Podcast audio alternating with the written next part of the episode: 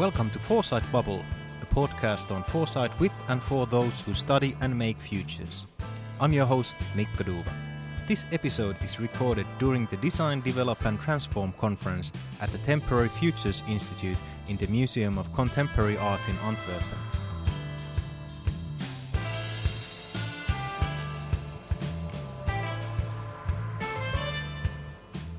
I have here with me Stuart Candy, and we are going to talk about ethnographic experiential futures. But first, Stuart, could you introduce yourself to the listeners? Sure, thanks, Mikko. Um, hi, everyone. My name's Stuart Candy. I'm a uh, foresight practitioner and a design professor. Um, so I uh, design and stage experiences that feel like they are happening in the future um, as a way of elevating the accessibility and quality of conversations about possibilities and our ways of navigating them. Uh, and I try to teach other people to do that as well. You had this very interesting concept of, of experiential ethnographic uh, uh, futures. Could you, could you could you go through that uh, process? Sure. Yeah. So. Um, I suppose for the past four years or so, I've been a professor uh, in the Strategic Foresight and Innovation program at uh, Ontario College of Art and Design at University, OCAD University in Toronto. And uh, one of my students in that MDes program, uh, Kelly Cornett, did a fascinating culminating project for her uh, master's degree a couple of years ago, where she um, uh, she comes from a, a, part of Canada or, or of the province of Ontario, which is very heavily reliant on the chemical and the petrochemical industry, and it's quite polluted as a result and has become so over a period of many decades. And she um, uh, met with some environmental activists who have made it their life's work to. Um, well, to draw attention to the systematic effects on people's health um, of uh, of the presence of these industries, and to try to get you know the government to do something about it. These these sorts of things. Well, anyway, the the process that she used um, for uh, for her research was very interesting, and um, I was one of her advisors. The other was uh, uh, Helen Kerr, who's also a professor at OCAD.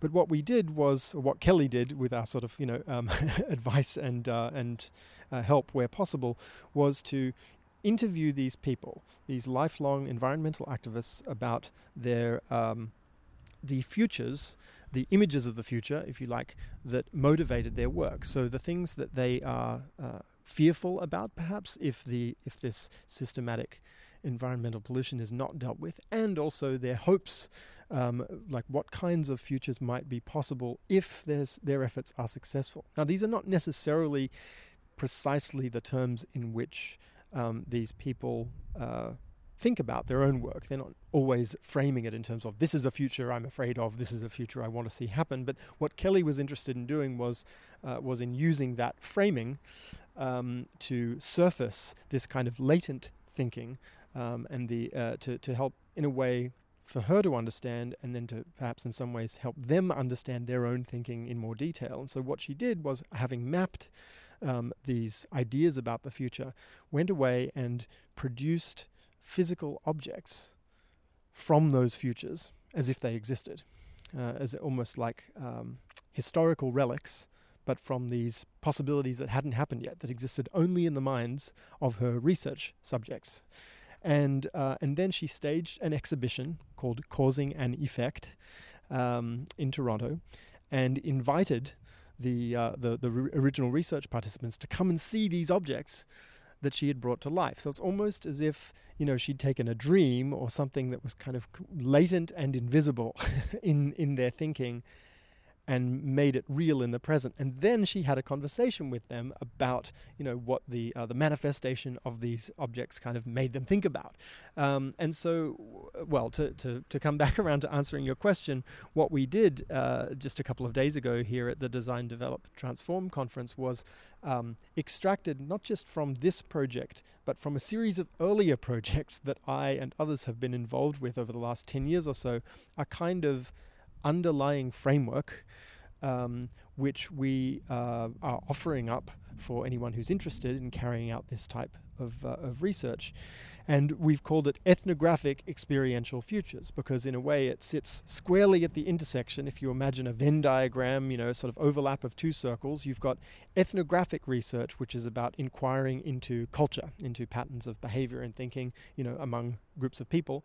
And, uh, you know, that has a, a, long history in anthropology. And then uh, you have this other overlapping circle of experiential futures, which is about um, well, as I said a few moments ago, uh, bringing f- bringing ideas about the future to life through tangible objects and um, and performances and well any media you care to name. So right at that intersection is a pr- is a practice which we think um, could have many uh, applications beyond uh, not just Kelly's project and the others that we've uh, uh, that we looked at, but uh, but possibly something that people uh, anywhere or everywhere might use to inquire into the futures thinking of individuals and groups around them, bring it to life, and then reflect on what they see.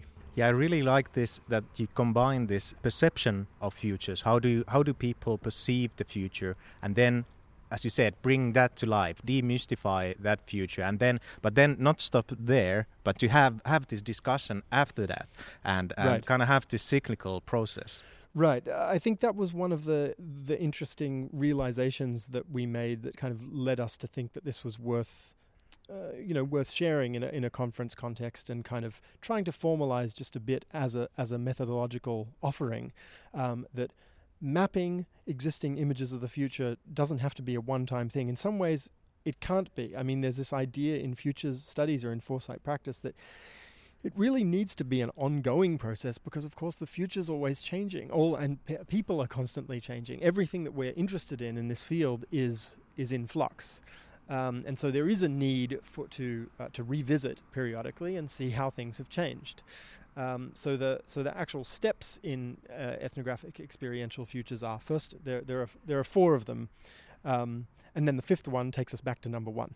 So the first one is to uh, map inquire map which is inquire into and record people's actual or existing images of the future. The second one is multiply which is to generate alternative images. Now this is actually a, a sort of optional uh, step in the process. If let's say, uh, as Kelly was, you're interested primarily in seeing what is there first and foremost, rather than you know changing what is there, then you might skip straight to the third uh, uh, step, which is mediate. So that is to take what you've mapped and bring it to life through some experiential means or other.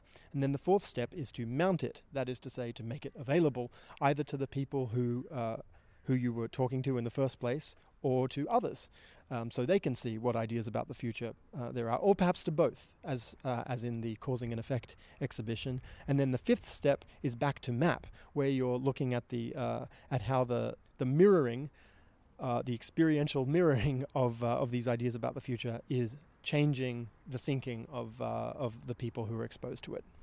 So it's map, multiply, mediate, mount, and then map. And of course, you know, this could become as you were saying, a, a, cyclical intervention. I mean, there's no reason why within an organization, let's say, you couldn't um, do the shortened version the first time, map the futures, mediate them, bring them to life, mount them, make them available to, uh, to, to people within the organization or outside, then come back and map again, sort of see, see what the thinking is. And then in the second round, say, okay, well, what futures are missing here?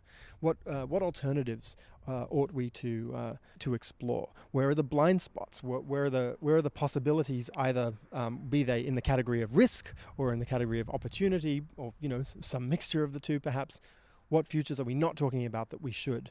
This we, we sort of think this uh, ethnographic experiential futures approach, or EXF for short, provides a nice balance of descriptive, looking at what is already there, and interventionist, making change. Could you uh, talk a little bit about the interventionists? Uh, I know you have done a lot of different projects on on this, let's say, guerrilla futures or right. different ways to mediate the to bring bring that to life. What what kind of uh, things could be done on that section? Sure. Well, I mean, one of the first um, projects, which in retrospect, you know, is kind of identifiable as an ethnographic experiential futures project, is one that um, uh, a long-time colleague, Jake Dunagan, and I did uh, in Hawaii. uh, the the state of Hawaii or the islands of Hawaii, depending on how you want to look at it, um, in uh, about ten years ago. And what we did in that case was, first of all, we um, we were interested in in the neighborhood of Chinatown in Honolulu, and um, Chinatown in, in the city of Honolulu is one of the oldest areas in uh, in the colonial period of Hawaii. Of course, there was a pre-colonial period before Europeans arrived, but in the colonial era, um, uh, Chinatown has has been inhabited for quite a while, uh, and it's uh, it's so it's a historic neighborhood. It's very interesting. Of course, it's it's it's always been um, uh, it's it's right adjacent to the port facilities in Honolulu, and it's also a couple of miles from Waikiki. You know, the famous, almost Disneyfied uh, beaches of uh, of the island of Oahu. But we were interested in Chinatown because it had this particular character that was evidently at the time we were there, as I say, ten years ago. Um, in the process of changing. And one of the things that was changing about Chinatown was it was uh, threatening to be gentrified. Um, not necessarily through any deliberate process, but as a, uh, a side effect of um, you know perhaps the um, the uh, the pressures on real estate in in Honolulu and you know th- these things can have a certain momentum of their own and we were starting to see the signs that um, uh, you know art galleries were moving in, rents were beginning to go up. These classic signs that are, you know, uh, that a uh, that the character as well as the economics of a neighborhood are beginning to shift. Well, so what we did in that case was we decided to uh, to interview, and this was done very informally, not a particularly kind of rigorous uh, ethnography. Although Jake uh, does have a background in anthropology, we would interview residents of the neighborhood and also proprietors of businesses, um, people who spend a lot of time in Chinatown, uh, Chinatown and, and uh, are invested in it either economically or, or, culturally. And we talked to them about uh, the, the futures that they were concerned about, the futures they were uh, excited about, and so on. And after a period of, of research, we, brought, we decided to um, distill a series of scenarios, and this was a kind of a mixture of things that we heard and things that we hadn't heard but thought might be resonant or might be interesting to to experience. So there was a, a combination of of mapping and multiplying, if you like, in in, in what we did. Um, but so uh, concretely, what that looked like was we put a series of installations of artifacts from the future in the streets of Chinatown, Honolulu, and those artifacts were themselves about the futures of the place. So I, am emphasizing this because uh, oftentimes futures work can be a, a, little bit unmoored from the specifics of uh, of a culture or a particular group. Um, you know, if you're talking about um, technological change, which is many people's uh, point of entry into futures as a field or as an interest, um, uh, th- those things are very readily, I would say, all too readily divorced from uh, the questions of um, of particular histories and peoples and you know what makes them languages and what makes them tick. We often talk about about technological change in almost a, um, as if it were happening in a vacuum or in a kind of a, a way that ha- uh, on on a plane that has nothing to do with geography. so what we wanted to do was to was to map these uh, was to well map multiply and mediate these stories in such a way that they would be encountered by people in the neighborhood in the course of their everyday lives. So you made reference a few minutes ago, Mikko, to this idea of, uh, of guerrilla futures. This was, in a way, a first uh, or one of the first guerrilla futures interventions uh, that we know of.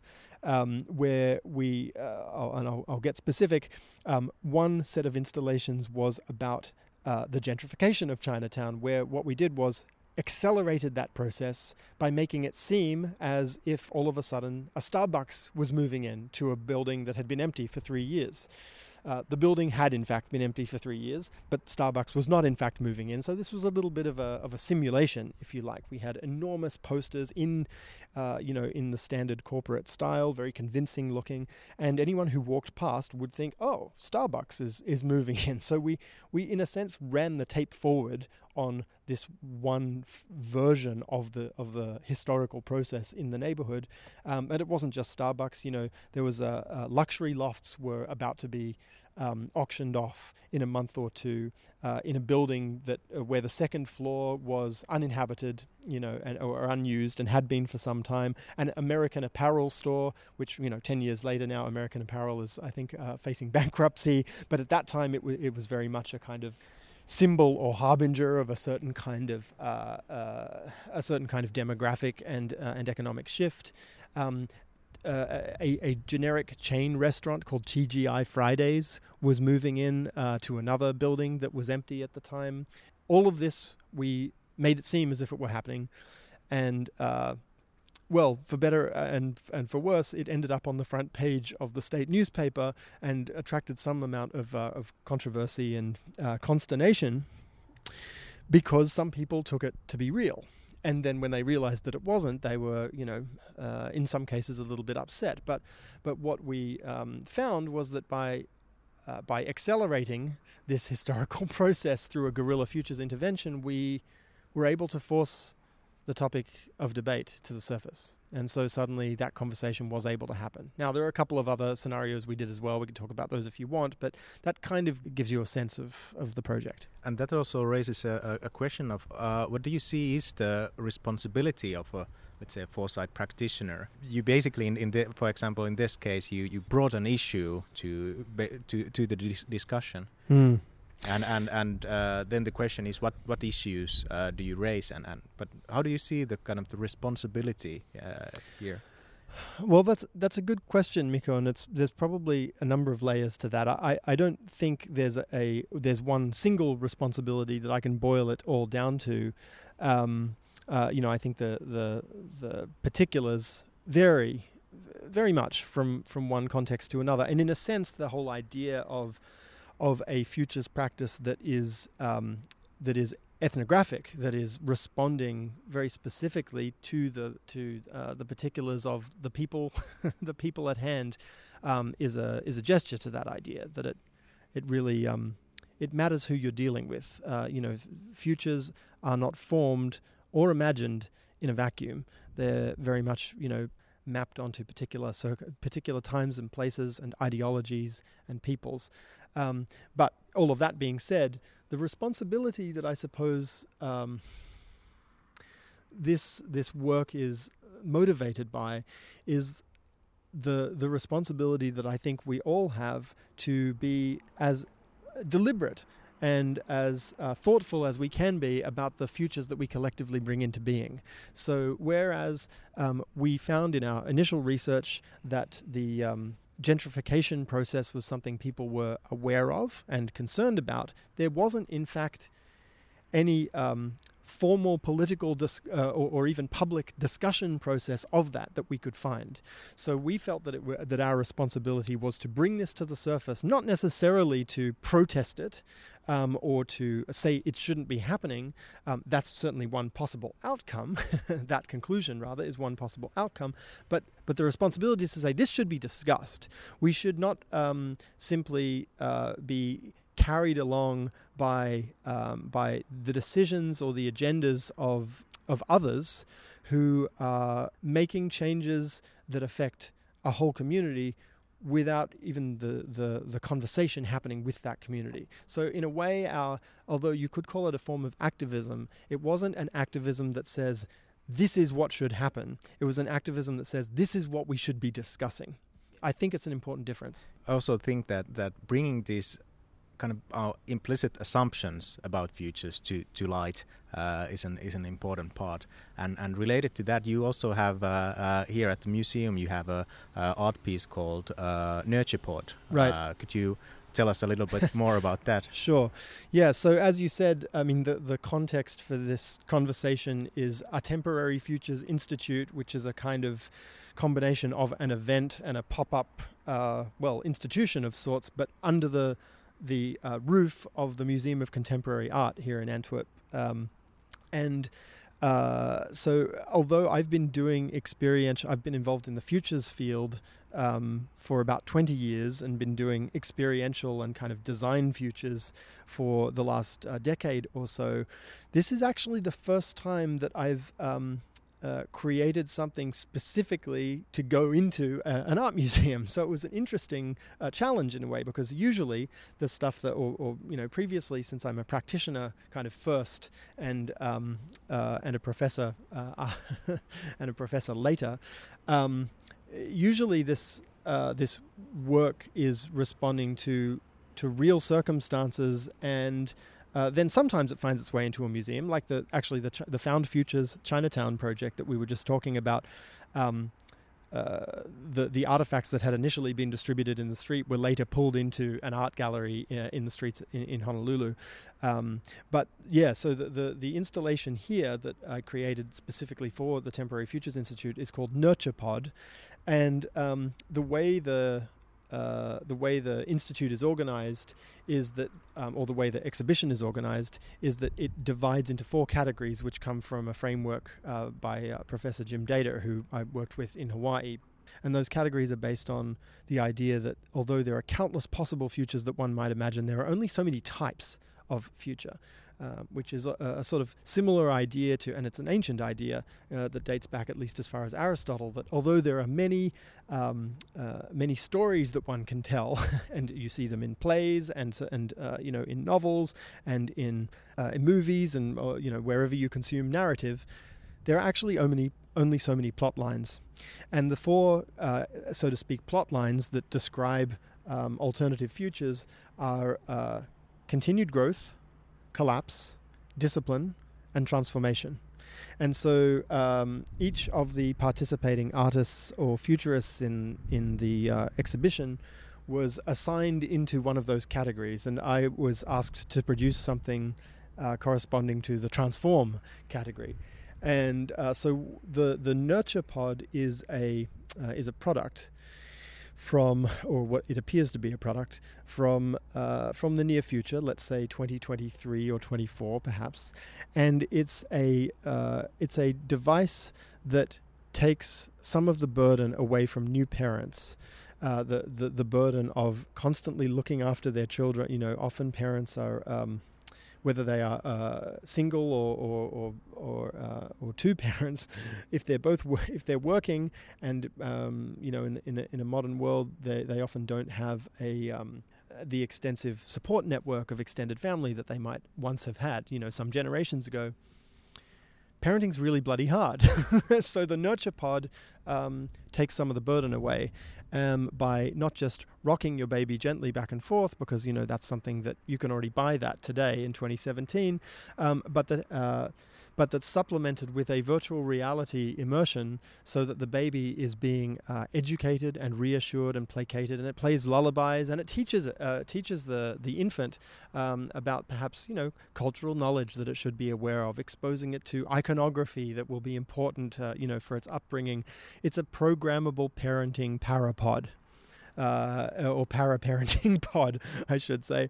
Um, and uh, so it's it's a it's a semi playful and semi serious product from the future that is staged in an art museum, but it's staged as if you were to encounter it at um, uh, at an electronics store today, say an Apple store or a, a Fnac or Media Market. I'm not sure what the what the equivalent in Finland is, um, but you get the idea. When you encounter these products, you know they'll often be on display. There's um, the the various um, flyers and things hanging off of the product, explaining its um, its attributes and the pricing and the features, all kind of laid out and inducing you to buy this thing that's going to improve your life. Um, and mine has a baby in it.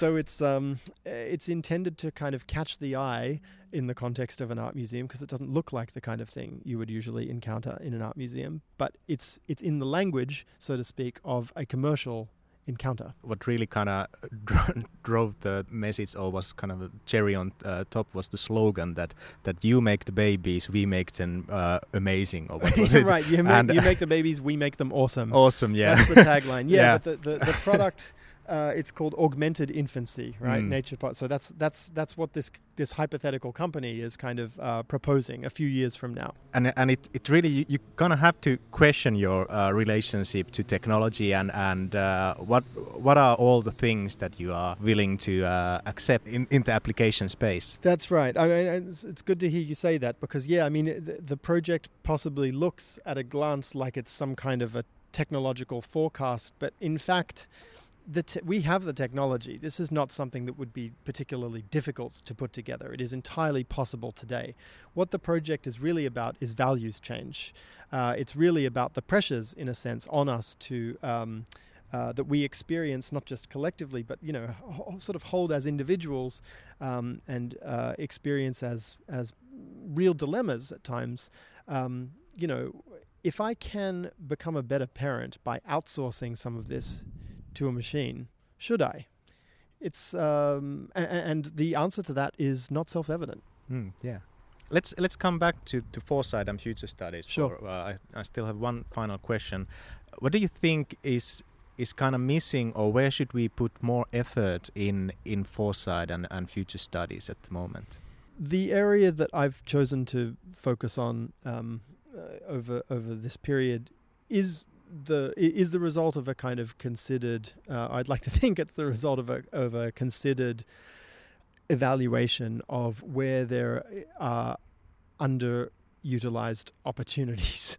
I'm probably being a little bit too diplomatic about that. I think futures t- um, tends to be too abstract. It tends to be too theoretical. It tends to be too textual um, too reliant on the written word and on uh, charts and figures.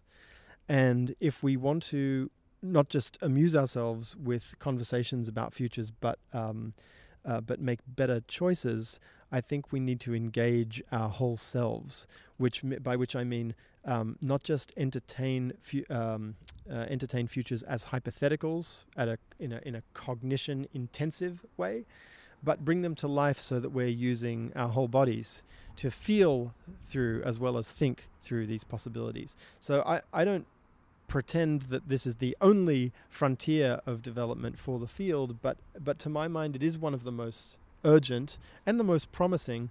And I say urgent because I think um, a truly just and sustainable society would be would I think be one in which uh, there is a distributed capacity for thinking about and navigating possibilities much more wisely, and, and and more as a matter of course, as a as a reflex, as a as a, a part of what is normal, than what we see today.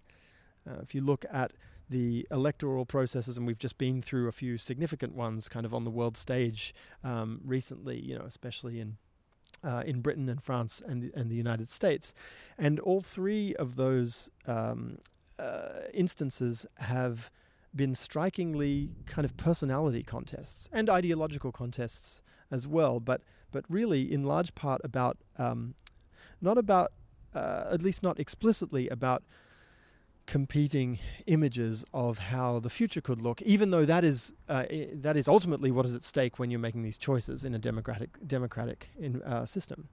So I think there's a uh, there's a vital need, and it isn't just a need of the field or you know some some kind of small group of academics. Um, I think there's kind of a, a civilizational or a species-wide need, and I would like to think that we can make a contribution to the fulfillment of that need by um, marrying together, if I can put it that way, um, the conceptual infrastructures and methods of uh, half a century of futures as a field with uh, uh, with these other traditions of uh, theater and filmmaking and um, games and art uh, and you know all of the all of the different ways in which we represent stories and possibilities to ourselves and ch- and charm ourselves you know and, and entertain ourselves. At the moment we have a, a, a weirdly bifurcated uh, public discourse where serious conversations happen in incredibly dry ways.